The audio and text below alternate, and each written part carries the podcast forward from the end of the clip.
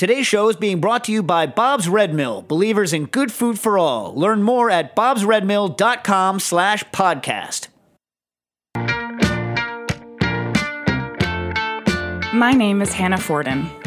I'm the membership coordinator at Heritage Radio Network, but even before I joined the team, I loved listening to HRN during my subway commute.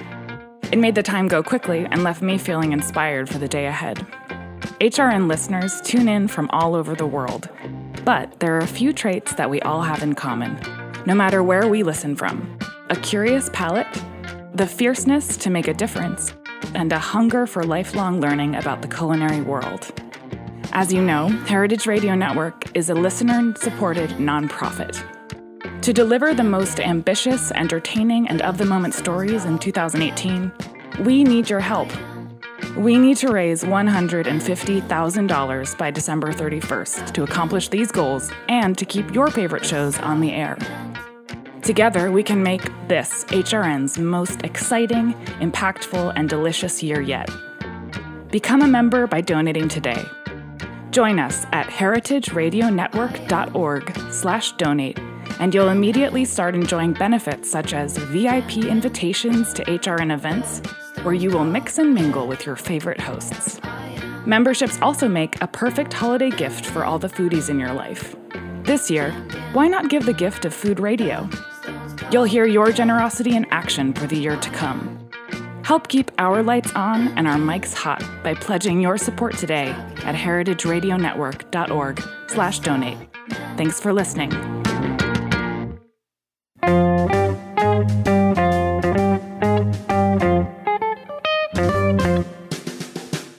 Hello and welcome to Cooking Issues. This is Dave Arnold, your host of Cooking Issues, coming to you live on the Heritage Radio Network every Tuesday from roughly 12 to roughly 12:45 from Roberta's Pizzeria in Bushwick, Brooklyn. Joined as usual with Nastasia the Hammer Lopez. How you doing, Stas? Good. You weren't here last week. Why? What were you doing? I was. You're not allowed to talk. No, I'm thinking. Life goal. It was your life goal. My life goal was to feed Saturday Night Live, and I did. Yeah, and you got Instagrammed out. You got to check out Michael Che. Now, so you check out Michael Che's Instagram, and he became the first black writer in Saturday Night Live history to become head writer that same day. So big. Yeah. So also, if you want to see what Nastasia Lopez can do if she actually likes someone like Michael Che, you could check out Michael Che's Instagram and look for the pasta flyer thing. You can be thoughtful sometimes. Yeah, and creative sometimes. Yeah. So this is how it go. I think it went well. They liked it. Yeah. You made a cocktail for them. I think it went well. I did. You were like, "Ooh, he cheated." What? You cheated. I cheated. I did cheat. It's not a cheat. You know what? I'm all for this. Listen, peoples, listen. When you're making a cocktail and there's a flavor that you like, right? Only maybe you're lazy or maybe you don't have... Also, they told us the day before. Yeah, so. And you don't have the time or what... You know what's really good is like high quality... If you don't mind the cook flavor, right? So the thing is that like a lot of the stuff that we do... We're trying to get like a super fresh flavor, and that's when we bust out centrifuges and cold clarification techniques and all that kind of stuff. Rotovap if you want like cold reductions. Like remember when we used to do the port syrup cold? Mm-hmm. That's delicious. For those kind of things. But if you don't mind a cooked flavor, jelly is delicious, and so you just hit jelly with Pectinex, and then you. Jelly! What was that character on Rudolph who's full of jelly? Yeah. A water gun that squirts jelly! Remember that? Yeah. Anyway, so you take jelly and... Always the Rudolph, right? Yeah. So you take the... Well, it is the Christmas episode after all. Yeah. So you take the jelly, you hit it with Pectinex, and then you put it with liquor so that it's completely stable, and you can make these delicious jelly syrups. So we did that with Concord grape because, we like a Concord grape here at Cooking Issues. What about you, Dave? Dave in the booth. I didn't say hello to you yet today. How you doing? Yeah, I'm right here. No, I'm good. I'm doing good. Yeah? What are your thoughts on Concord grapes? Watch out. What are you? Ambivalent, I guess. Are you French? Do you like peanut butter? Well, yeah. I don't often make peanut butter and jelly sandwiches. No, but I mean, did you not grow up with that? Well, yeah, sure. Are you part of the allergy generation? There's a whole generation of kids that don't know what it's like to be an American. You know what I'm saying? I mean, seriously, like they grew up. I mean, like I'm all for not having that stuff in schools if people are violently allergic now, which I guess they weren't in the 70s, or at least we didn't pay attention to them. Maybe I don't know what happened. Maybe they were there and we wiped them out because the silent majority, because we were so non-caring in the 70s that we just didn't care about people, and so we just sprayed allergic people with peanut butter. I don't know. I don't really know. I haven't thought about it. But point being that my kids' generation did not grow up in school on PB&Js, at least not in New York. I had a lot of tuna fish sandwiches growing up. Ooh, really? Yeah. So like mercury poisoning action, like a lot of tuna fish. Like yeah, probably. Jeremy Piven stuff. Remember when he went crazy and got arrested and said it was because he ate so much sushi that he had mercury poisoning? Yeah, vaguely. Sounds suspect, but so is his acting career. Well, now, yeah. Well, I love any kind of crazy. Like, there's been like a number of insane food defenses over the years, and they've often been linked. Well, of course, because it's a defense, right? Been linked to like horrible behavior, like in the '70s when Harvey Milk was murdered, and then the murderer, instead of just saying I'm an evil, like, hater, homophobe, was like, I ate too many Twinkies. Remember that? It was called the Twinkie Defense. Literally, it's called the Twinkie Defense. And he blamed, first of all, why would you, like, if you're going to blame something, does it have to be Twinkies? Like, like our favorite childhood sponge cake with cream filling? Does it have to be Twinkies? I mean, it actually wasn't only Twinkies. It was just, I believe it was, it's been a long time since I've researched this, but, like, I believe it was steroids and lots of sweets. And so they called it the Twinkie Defense. I don't think the Twinkies were actually specifically implicated. Yeah, it was probably more the steroids. Or Mel Gibson. What did Mel Gibson blame it on? The Jews. No. Oh my God. How does he? Yeah, alcohol. But that's different. Alcohol. I mean, alcohol has been blamed since time immemorial. Have you heard that song "Alcohol," where it's all about? Anyway, was that Brad Paisley sings "Alcohol"? You don't listen to any sort of country no. at all. All right. So calling your questions, food, music related or not, to 718-497-2128. That's 718-497-2128. By the way, everybody's favorite punching bag, Peter. Unfortunately, not here. Peter the punching bag Kim. Hey, listen. If any of you people out there are game designers and are into what?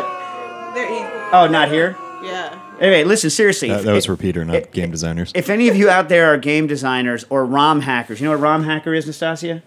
A ROM hacker is someone that takes old game ROMs and then hacks them. So so let's do that. So listen, here's what I want you guys to do. I want you to go don't do anything illegal, but go do something illegal. Go get the ROM for Punch-Out or for Super Punch-Out. And I want you to modify Glass Joe's sprites to make it into Peter Kim. I will say, if anyone can do this out there, every time he gets hit, he has to make the sound that's on your phone. No, so body blow. Like but he's gotta go. Whoa. Well, I don't know how a lot of the sounds. I don't remember whether Punch Out is a sample-based sound or whether Punch Out is a computer-generated sound. But anyway. Anyone who's out there who's a ROM hacker will know what I'm talking about. I will get you the correct images. I will get you the pixel art for Peter Kim in the various Glass Joe positions, and we can do a Super Punch-Out of Kim, Peter Kim, and I think it would be a great gift to him to have the Super Punch-Out version of Peter Kim. Wouldn't that be amazing, Dave? Oh yeah. I mean, it would be a great honor. I mean, I would love to have myself get the crap beat out of me. I mean, look, we don't have to make Peter into Glass Joe. We can make Peter into, like, Mr. Sandman or any one of the characters there. But, Glass Joe... I never beat that game. No? No, I couldn't beat Mike Tyson. Really? Yeah. Well, there's Mike Tyson's Super Punch-Out. I never owned it either, though. So I don't know. I guess that's true. There's the Nintendo version, but there's also the arcade version. I guess you could choose whatever's easiest to hack. Oh, I never played it in the arcade. Whatever's easiest to hack. Arcade was interesting. The original Punch-Out was interesting because it was a dual monitor kind of a situation. Wait, how would you hack the arcade? Don't you need to have the console in your possession to do it? Clearly, you are not up on ROM hacking, my friend. I guess not. You have a MAME emulator, and you have the ROM, and it's easier to hack, I think, the console stuff because more people have done console hacking. But you can't, because another dream, someone has actually already done it, but my editors don't work. I wanted to hack the sprites for a game called Tapper, where it's like a bartender thing and put like my favorite bartender's faces. I remember that one. Yeah, I want to put my favorite bartender's faces in place of that person's face, and then have like selectable like which ROM you open, and you could have, you know, you could have any bartender you want be the tapper. It would be great. First of all, they need a female tapper, and then, you know, swap out the dancing ladies for somebody else when you give them a tip. Anyway, all good stuff. Yeah, bring a current. What? It's got current, guys. Come on. Yeah, yeah. Anyway, so someone out there has to know how to do this. Anyway, Peter's not here. So Peter Kim is not here. He was supposed to come here and make a pitch for the museum.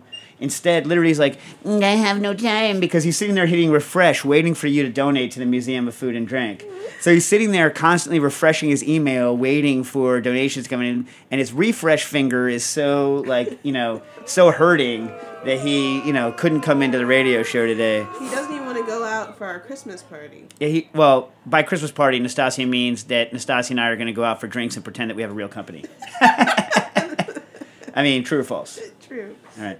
By the way, are we going to get Karen on later or no? Do we have her? Nobody's responded to me. All right, listen. I will say this before I go in. We had a question, a relatively in-depth question on... Oh, she just emailed him. Oh, yeah? Mm-hmm. Does she have time? I don't know. Well, you figure it out. We'll talk about it later. Okay, so listen. You guys got to pretend that I'm your favorite MoFad punching bag, Peter Kim. Body blow, body blow. Reading this. Actually, I'm supposed to pretend that I'm me reading this, right? Yeah. Anyway, so the Museum of Food and Drink, this is actually serious business. The Museum of Food and Drink desperately needs your funds for its continued operation.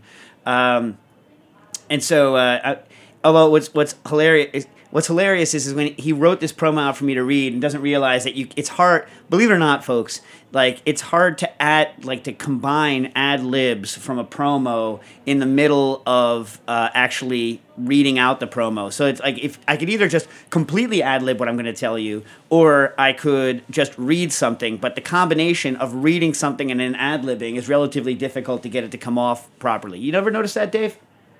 Like where you're supposed to insert stuff. Yeah, like insert information here.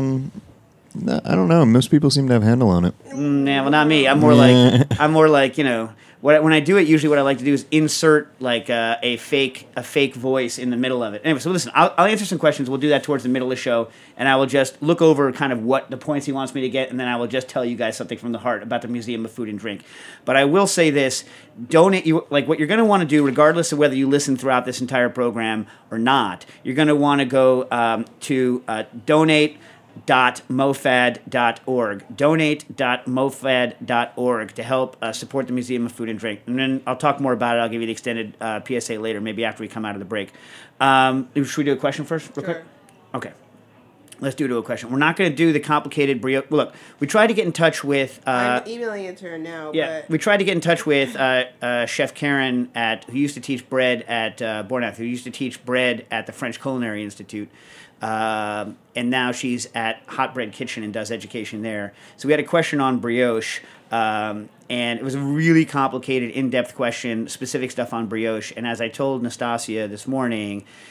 Karen can like wake up and, you know, and toot out some brioche like no problem. I mean, like, and by the way, interesting fact, you know, I like to say, you know, as it's always been said, those who cannot teach do poorly.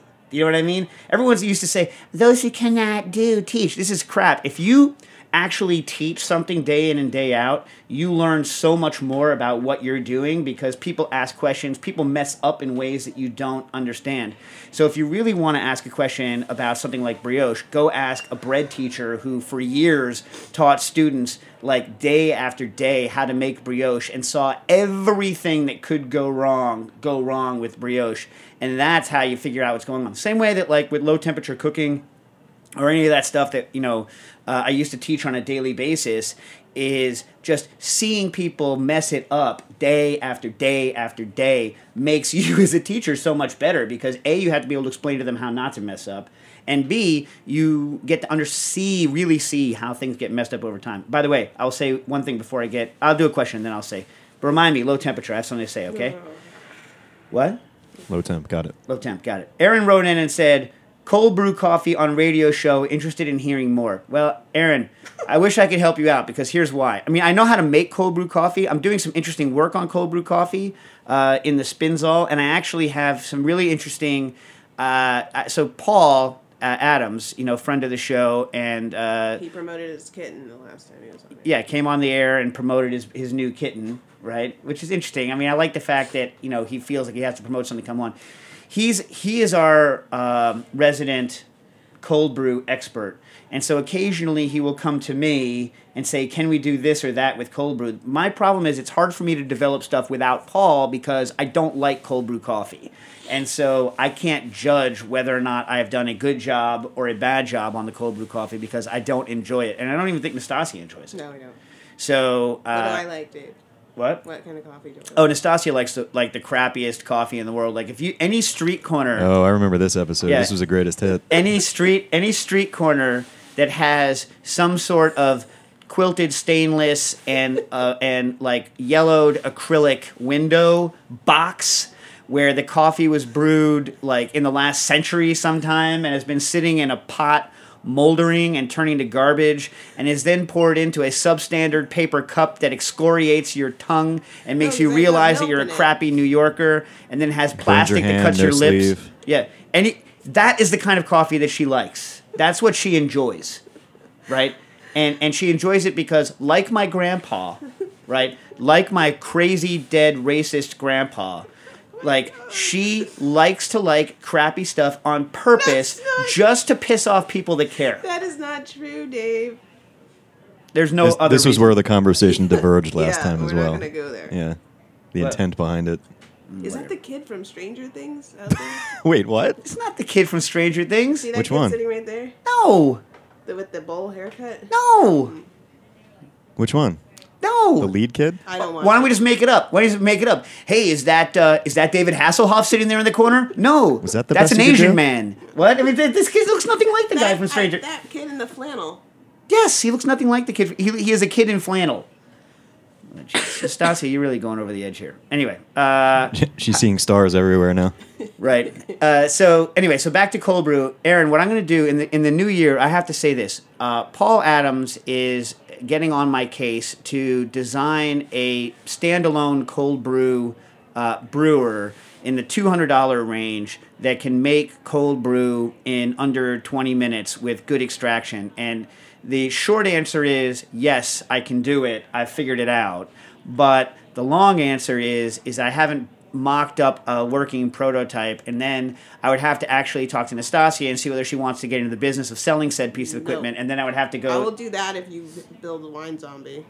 The wine zombie is a different thing. Hold up, what's a wine zombie? What the hell? What do you mean, what's a wine zombie? Where have you been? It is the piece of equipment that most people would want that Dave will not get behind. It's the piece of equipment that Nastasia Lopez and Piper Christensen designed and built on... Booker and Dax, time and money. So therefore, Booker and Dax owns it. So why doesn't Booker and Dax build it? Because it is not part of the. It's not in the oeuvre. Wait, so what is it? Oeuvre of Booker and Dax style equipment. So stupid. A wine zombie / wine Santa / wine football player. Whatever you want is a mannequin that shoots alcoholic beverage, chilled or warm, depending on how you want it, out of its mouth into a punch bowl, and it can be made to look like it's vomiting. So in the zombie case, it's more of a vomit. And then the final iteration, Nastasia had one that was had a motion sensor and a voice recorder on it, such that Santa would say things to you when you walked up to it. Santa would say things to you like, "Too much eggnog!" Ah! And then it was like he was throwing up wine. It was like vomiting Kermit. Yeah, see? Isn't that a good idea, David? No. Yeah, sounds great. How much would you pay for this item? How much would you pay for it? Life size mannequin. Oh, life size? Life size. Oh, wow. Yeah, By the way, Dave, live in a Brooklyn apartment. I'll give you. Well, no, you rent it for parties. Here's the thing: it's freestanding, right? So you know how like the old joke is, that guy's got a wooden leg. Oh, where's he put all that? You know what I mean? Like, because he's not getting drunk and he's drinking all this stuff. You know what I'm saying?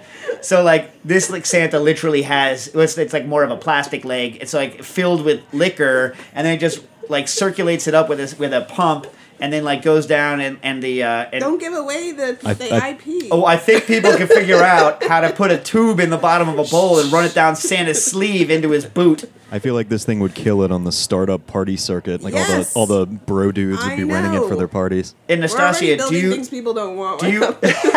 Well, remember, Booker and Dax we are the trailing edge technology. The thing that could fall off the airplane and it flies just fine. They notice like 3 fights later that the thing fell off. Oh man! Remember that blinking light? What was that for? I don't know. It fell off the plane like a week ago. Yeah. It can't be that important. Yeah, it can't be that important. And then Dave's there like, but it made it 5% better, guys. Pound. So anyway, yeah, that's my life. That's how it's cut. Anyway. Hey, you want to take a call? Yeah, sure. Caller, you're on the air. Hey guys, this is Will in Chicago. How you doing? I'm doing well. How are you guys doing? All right. And just first off for the survey, I'm a 30-year-old man, married. My wife loves kitchen gadgets. I'm a Searsall and Spinsall owner. Love it. Bartender. Love it. So I actually have a Spinsall coffee-related question. Not to belabor the dead horse here at all, but... I'm going to be making a batch of oat stout with my brew buddy today. We're going to get started probably right after the show. And we want to turn it into a coffee stout. And I think that the Spinsall is an excellent application for this. I was wondering if you could just give me a little bit of like a primer on maybe what you've done. Or I also was thinking about maybe using the malt to extract the coffee. But I just wanted to run it by you before we did anything. Sure. So I've done more recent coffee experiments since I did the manual. In the manual, I think I used like a relatively fine grind. The issue on almost espresso, right? Yeah, but recently I've actually been using, and I think it's probably better, coarser grinds because I think I'm getting better kind of forced percolation results through the coarser grinds. And so what I've been doing is, and it's just I've made it I think simpler on myself.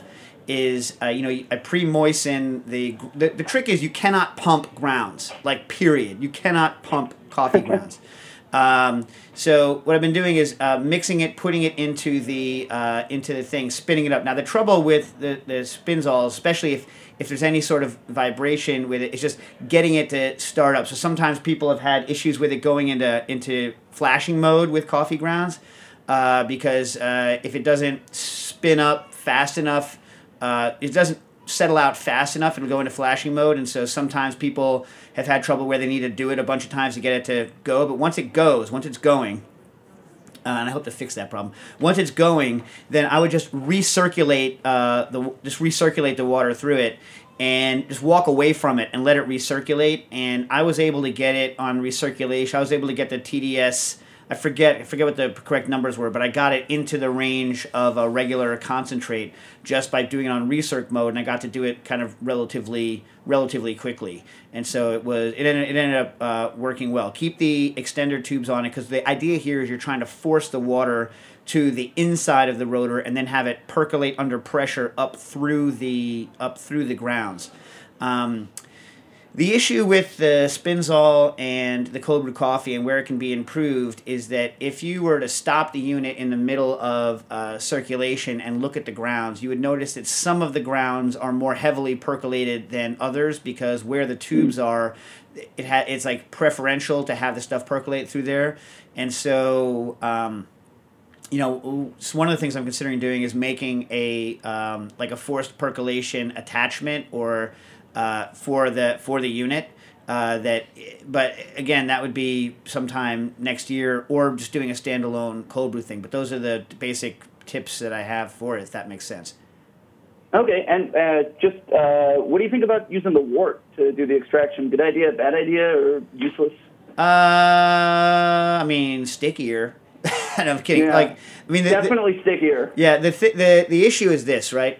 So, as a brewer, your extraction medium, right, has more profound influence over what you extract than you would imagine, right? Mm. So I would say that the coffee might strip something. You never know. Like, something's going to adsorb onto the coffee out of the wort. So, you know, definitely you'll lose probably only a tiny bit of sugar. I mean, it depends on how much you're going to do. You know what I mean? It might work. It might be delicious. I mean, I would make some extra and test it. You know what I'm saying? I mean, remember, though, the advantage of cold brew for this over other things is that the idea being of cold brew, I guess, is that it is more stable because it doesn't, like, the cold extracted stuff doesn't self-autolyze as much as the hot brew stuff. I mean, I guess theoretically that's why. Yeah, that's those green flavors.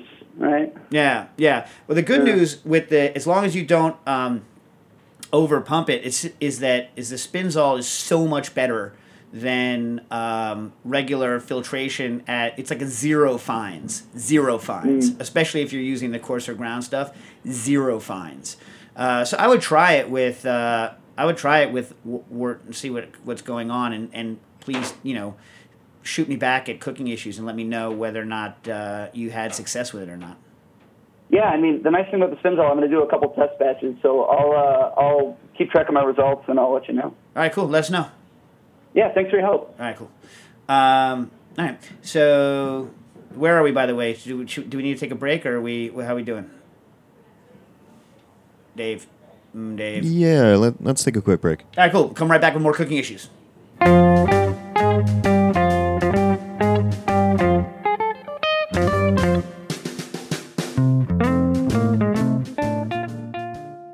Bob's Red Mill has been milling whole grains since 1978. One of the nice things about Bob's Red Mill is it's the only that I know of national supplier that's easily available for lots of interesting, hard-to-get grains and other seed products. So, you know, before Bob's Red Mill became widely available, you couldn't go get something like quinoa very easily, or you couldn't go get spelt easily in small quantities. But now you go to any one of the huge number of stores that carry Bob's Red Mill, and you can get smaller amounts of these really interesting, fun things to play with. Learn more at bobsredmill.com/podcast.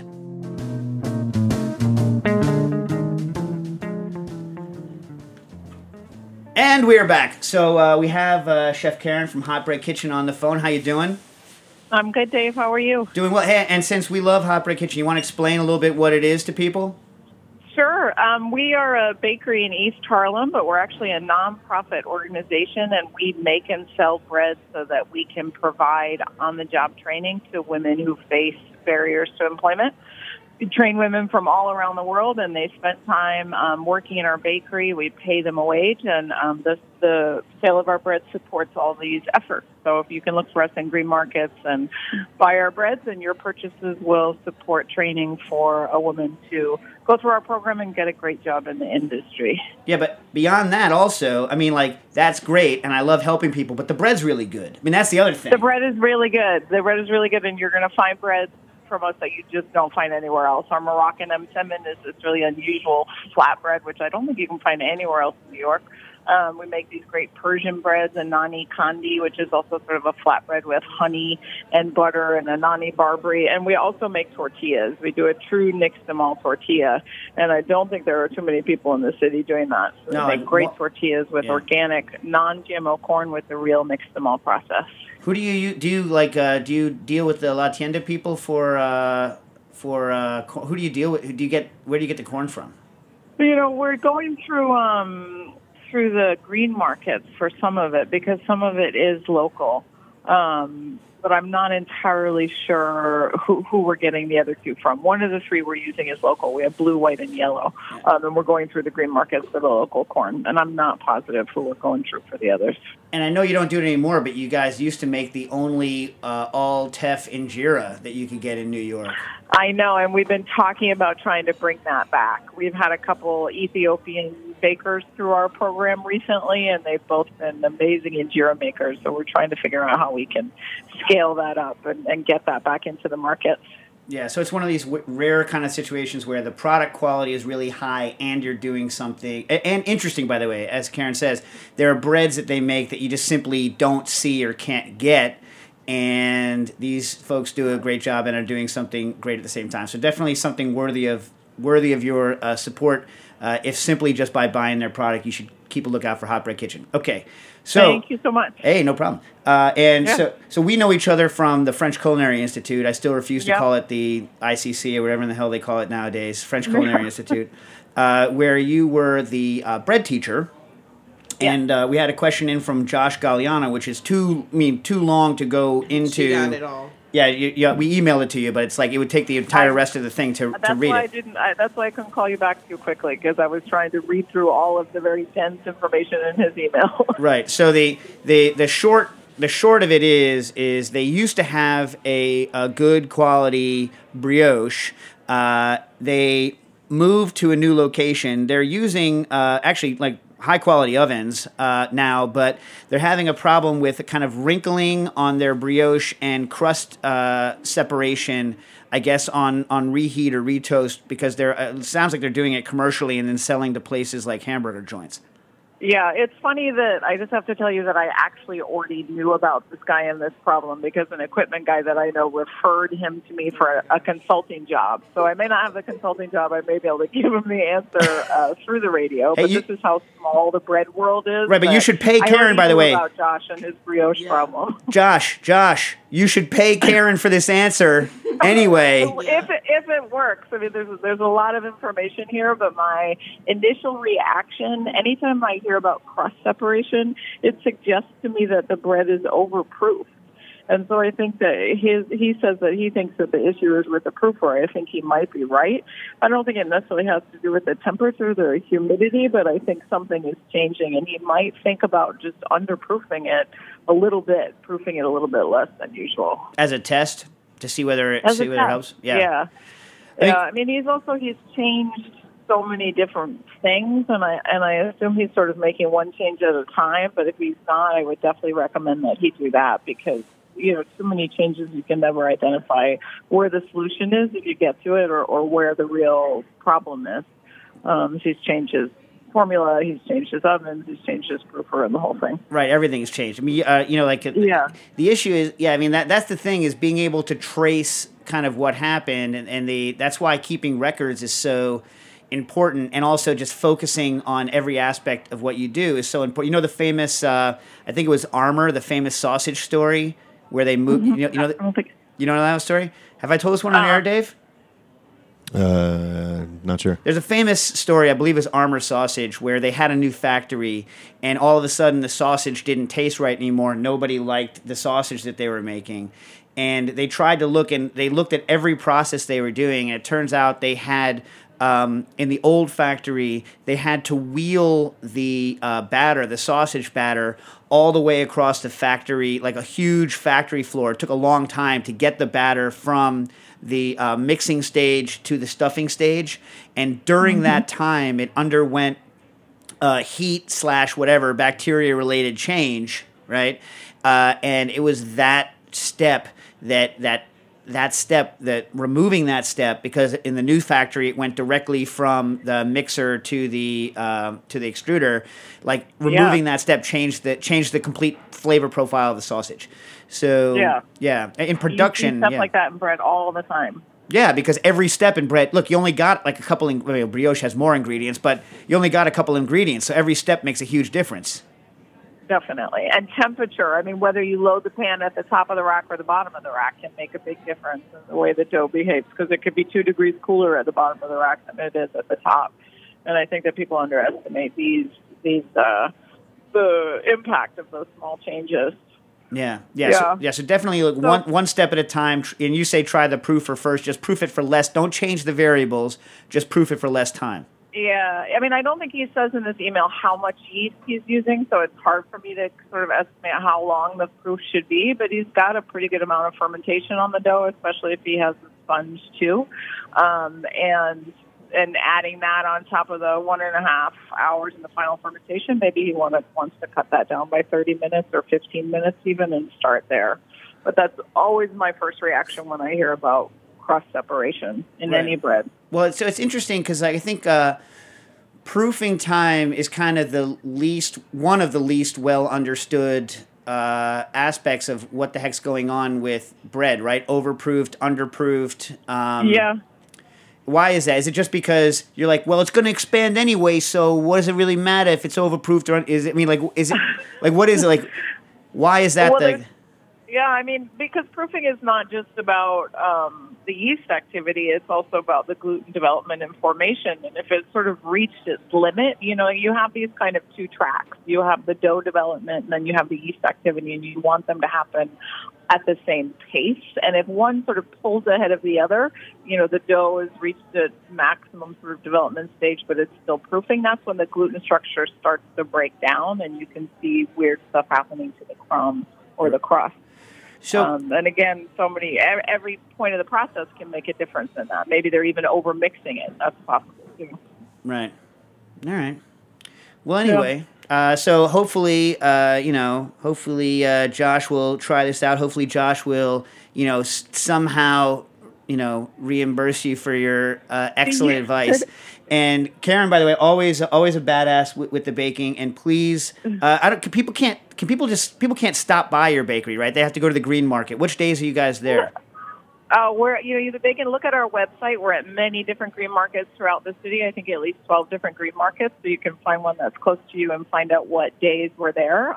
But our production facility is in East Harlem in a building called La Marqueta, and we operate a little storefront up here, and people can walk to the back and see our bakers in action.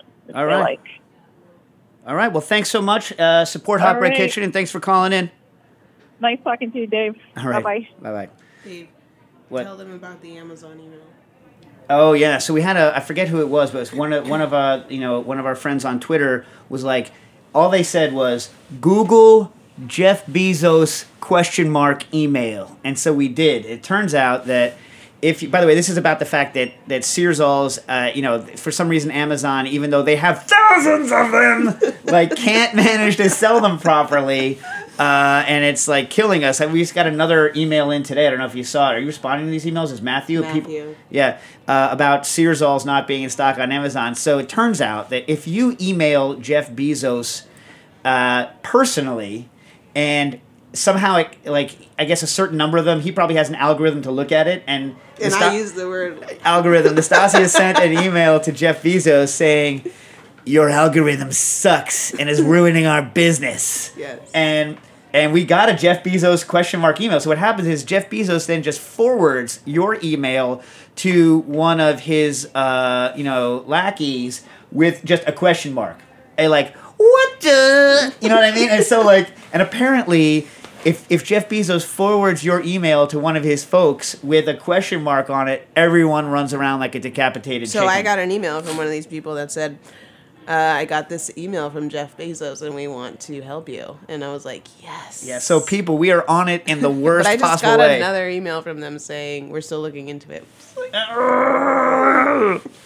Well, I mean, Amazon cares that we're sitting here insulting their algorithms. That's hurting their feelings somehow. Yeah. All right, so. Are you going to do this? Oh, yeah, okay. So, back to the Museum of Food and Drink. This is the last money pitch of the year for us, because we're not back until when? You're shut down till when, Dave? It's the week of January 14th, so that would be, the 17th? Is that Tuesday, I think? Wow. No, I'm sorry, 16th. That's after my kid's birthday.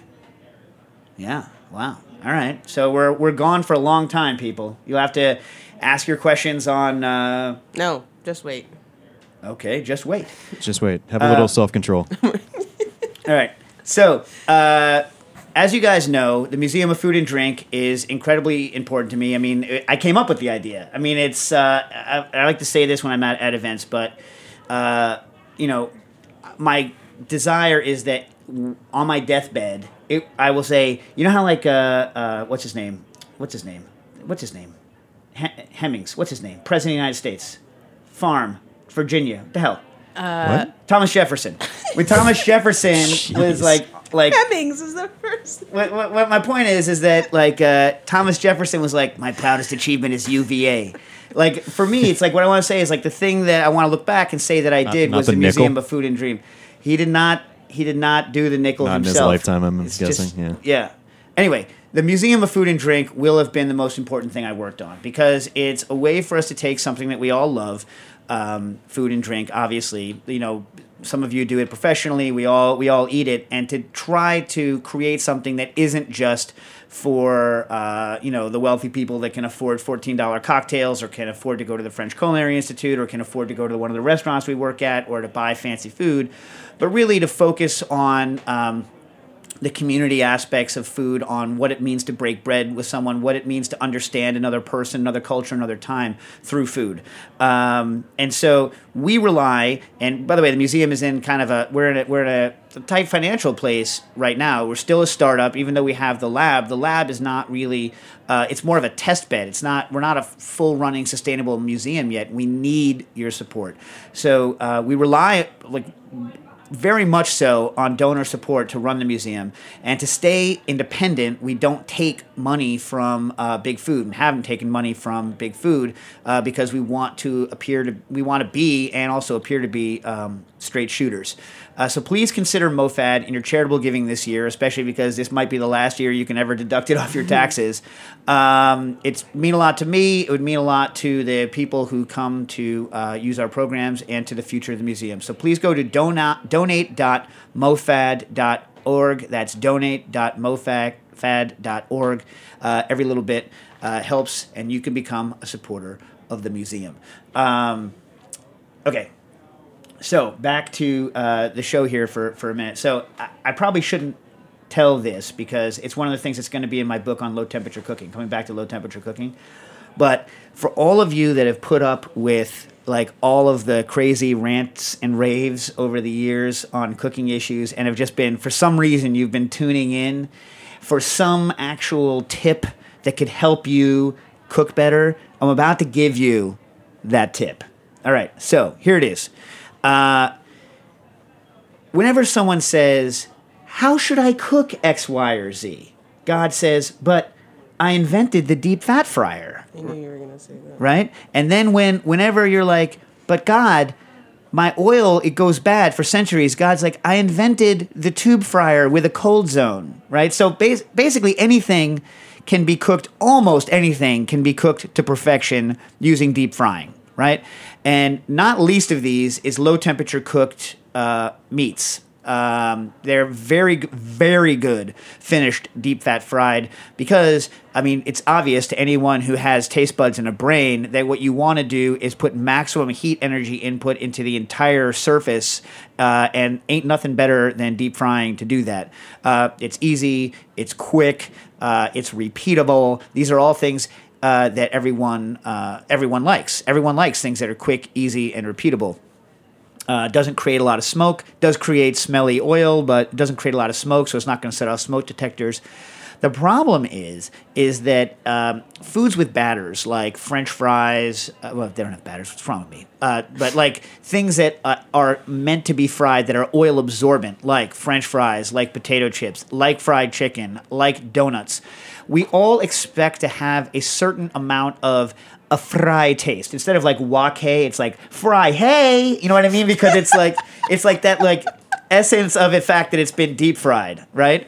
And the problem is that even though a steak won't absorb fat, there still remains some fat on the outside. And to be honest, there is, unless your oil is brand spanking new, and even if it is, brand spanking new oil, by the way, as everybody knows who knows anything, brand new oil is no good, because you need to break the oil down a slight bit for it to have really good heat transfer characteristics, because if it's completely nonpolar, it can't, in the molecular sense, touch your food. So it needs to have a little bit of breakdown. Anyways. Back to the story. So there's always a little bit of fry oil clinging to the outside of your meat, and it has an off-putting aroma that people don't enjoy, and some people are more sensitive to it to others. So even if you can't sense it, and this is, by the way, going back to teaching for a minute, one of the things you learn when you teach, or if you run a restaurant and you actually listen to your customers, is that just because you like something, or because you can't sense an off flavor in something, doesn't mean that other people can't sense it, because all of our equipment, our noses, our palates, our tongues, our brains, are all a little bit different. And so I'll just tell you that even if you can't sense this on the outside of a piece of meat, there's a lot of people that can. And so here is the solution for you. Go make like go. This is like I did a test. I've done a couple of tests now on it, and this thing works like a charm. Make some broth, right? So if you're doing steak, you can use beef broth, but I've actually just used chicken broth. I've used a bunch of different broths, and it really doesn't seem to matter much what broth you use, but get like a container and keep it hot, right? Then after you deep fry it, now, if you're going to do it only once, you don't need to even get complicated with it. You can just use like a quart container or a ladle or something. But if you're going to use it again and again, get a sauce gun, which is, you know, one of those depositing funnel things. They're amazing. I love my sauce gun. Or if you're just doing it at home, get a gravy separator. Basically, a gravy separator is a small pitcher that pours from the bottom. And the reason why is that grease floats. So you take a strongly flavored broth, hot, and then as soon as you pull it out of the deep fryer, you hold it up and you pour hot broth over the steak, flip it, pour hot broth over the other side of the steak or the chicken or whatever it is you're frying. Well, you wouldn't really do this for chicken, but anyway, right? It's not there long enough. It's right when you pull it out. It's not going to hurt the crust at all. It will not hurt the crust. And what happens is that when you recollect the broth, the fat floats to the top. And so because you're pouring from the bottom, you can use the broth again and again and again to wash the fat, the deep fry flavor off the surface of your meat. And it's a win-win-win-win-win. So you can sit there and bust stuff out of your deep fryer like all day and all night, and you're not going to have absolutely no one could detect that I had fried these pieces of meat. And I did it with substandard oil.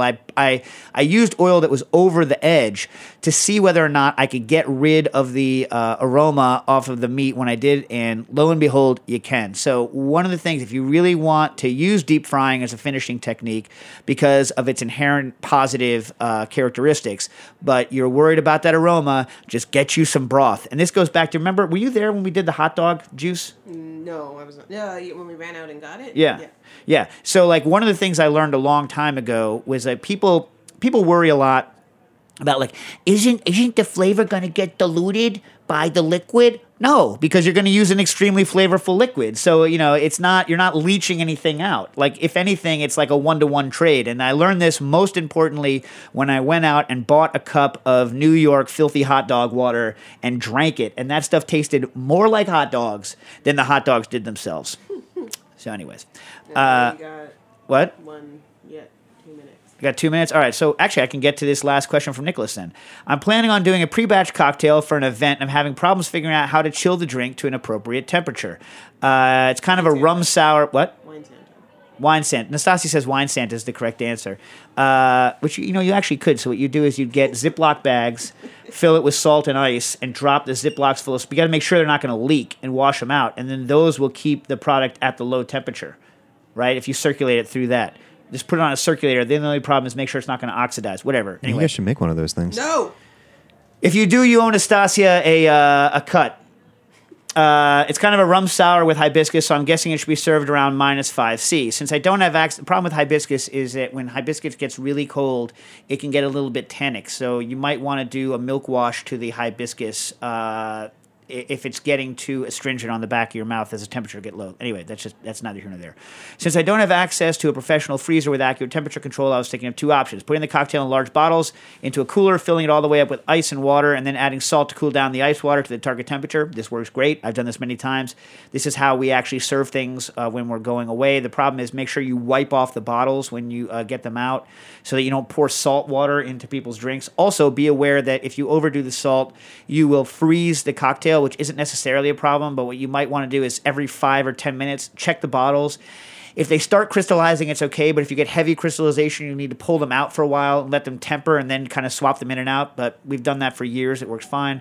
2, chilling the rum all the way down in the freezer to around -20, chilling the other ingredients in the refrigerator, and then mixing the two just prior to serving. This also works great. Hoping this will end up with an acceptable final temperature. It does. It's a little warmer. It's going to be closer to a Manhattan, probably around -2 or in that range, but yes, that works. But here's the problem.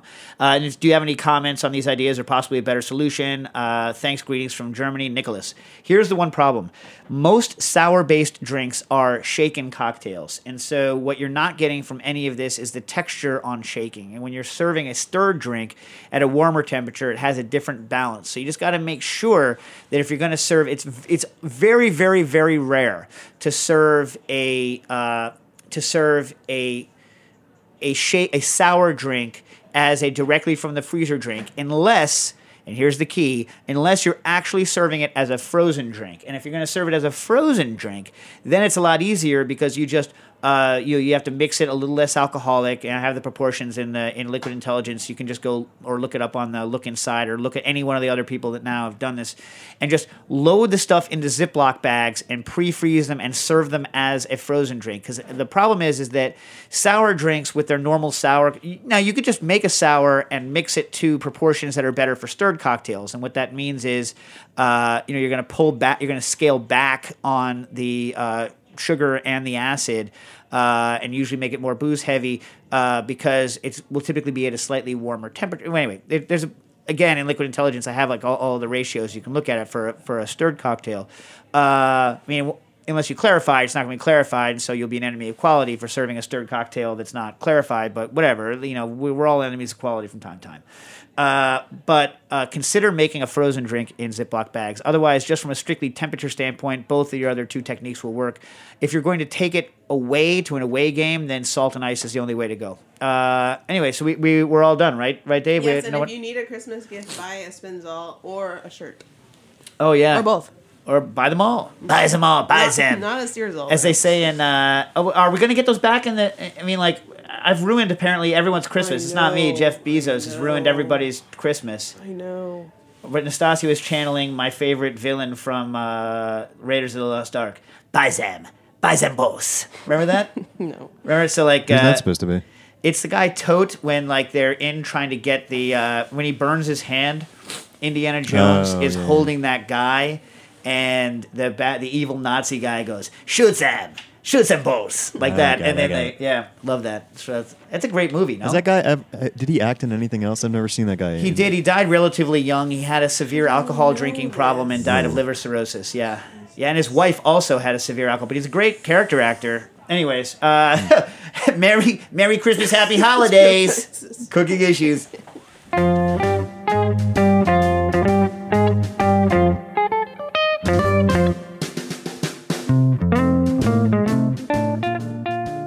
Thanks for listening to Heritage Radio Network, food radio supported by you. For our freshest content and to hear about exclusive events, subscribe to our newsletter. Enter your email at the bottom of our website, heritageradionetwork.org. Connect with us on Facebook, Instagram, and Twitter at @heritage_radio. Heritage Radio Network is a nonprofit organization driving conversations to make the world a better, fairer, more delicious place. And we couldn't do it without support from listeners like you. Want to be a part of the food world's most innovative community? Rate the shows you like, tell your friends, and please join our community by becoming a member. Just click on the beating heart at the top right of our homepage. Thanks for listening.